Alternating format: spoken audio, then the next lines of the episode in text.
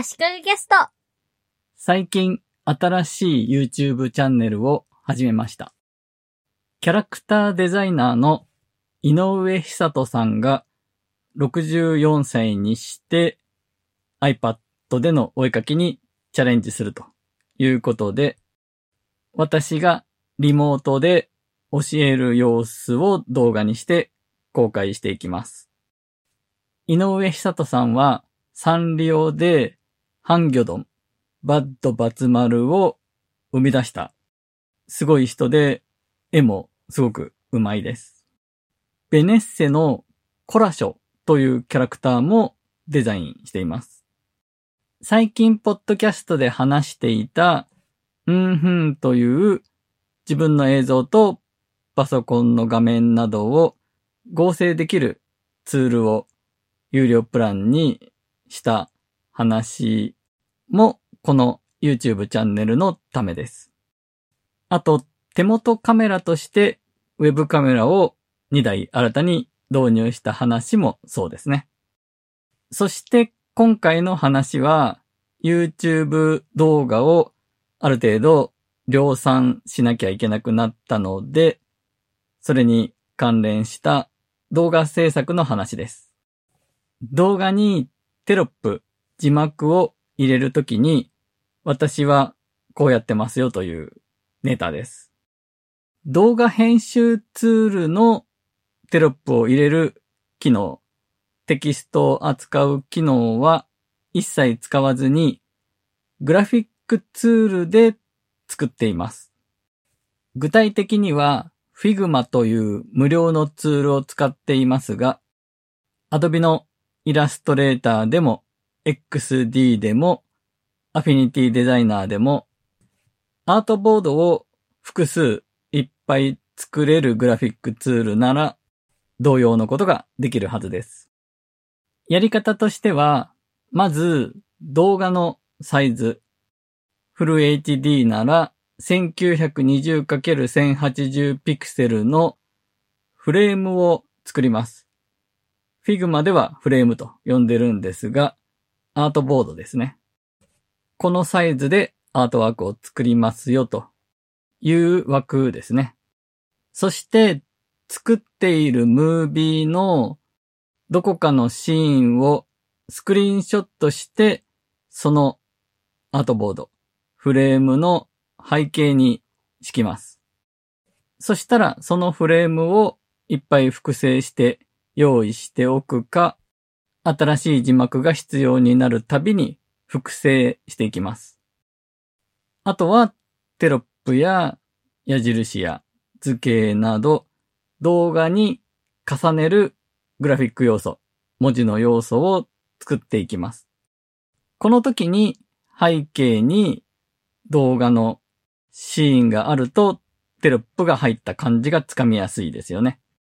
もちろんこれは私の動画が iPad の画面と井上さんと私のそれぞれのズームの画面が配置されているので、絵面的にはずっと同じだから、一つのキャプチャー画像でイメージがつかみやすいということはあります。グラフィックツールの Figma 上でまとめて一気にテロップを作ってしまうんですね。テロップはだいたいフォーマットも同じに揃えた方がいいので、フレームごと複製して文字を打ち替えるとか、同じ位置にコピペして文字を打ち替える感じで作っていけます。そしたら背景に敷いた画像は非表示にして背景を透明にした状態で10日の PNG 形式で一気に画像として書き出します。あとは動画編集ツールに一括で読み込ませて適切な位置に配置していけばいいんですね。ここでの適切な位置というのは座標の位置という意味ではなくて時間の位置ですね。テロップを入れるタイミングのいいところに配置していくということです。グラフィックツールを使ってテロップを作るメリットとしては、まず、1決めはグラフィックツール上で行うので、動画編集アプリ上では単純に動画の上に PNG で書き出した画像を乗っければいいだけなんですね。位置の調整が必要ありません。そして、文字詰めをするとか、文字と文字の間隔を調整する文字詰めや、文字に縁取りをつけるとか、シャドウをつけるとかを使い慣れているグラフィックツールでできるところがメリットです。その辺の作業を動画編集ツールでやろうとすると、すごくストレスなんですよね。もちろん慣れていて使いこなしてる人は動画編集ツール上でやる方がいいという人もいるかもしれません。あと、直しが楽というメリットもあります。動画編集ツール上でテキストとして扱っている方が、その場で直せて楽じゃないかと思うかもしれませんが、そもそも動画編集ツールは時間軸がある中でテロップを探さないといけないので、あそこのテロップの内容をちょっと変えようと思った時に、動画編集ツール上で探すよりも、グラフィックツールで探す方が断然楽なはずです。グラフィックツール上では一覧表示されている状態なわけですからね。私は動画編集に Apple の Final Cut Pro を使っているんですが、画像を読み込むときにコピーして Final Cut Pro のプロジェクトの中に入れてしまうんじゃなくて、画像は元の場所に残しておくという設定をしておけば、グラフィックツールから上書き保存するだけで、何もせずにテロップは自動で新しいファイルに差し替わります。なので、Figma 上で複数のテロップを修正して、複数ファイルを一気に書き出すだけで、ファイナルカット上では何もしなくても、テロップの修正ができるんですね。プレミアプロでも同様にファイルを差し替えるだけで更新できたはずです。確かプレミアでは差し替えますかという確認のダイアログが出てきていたと思います。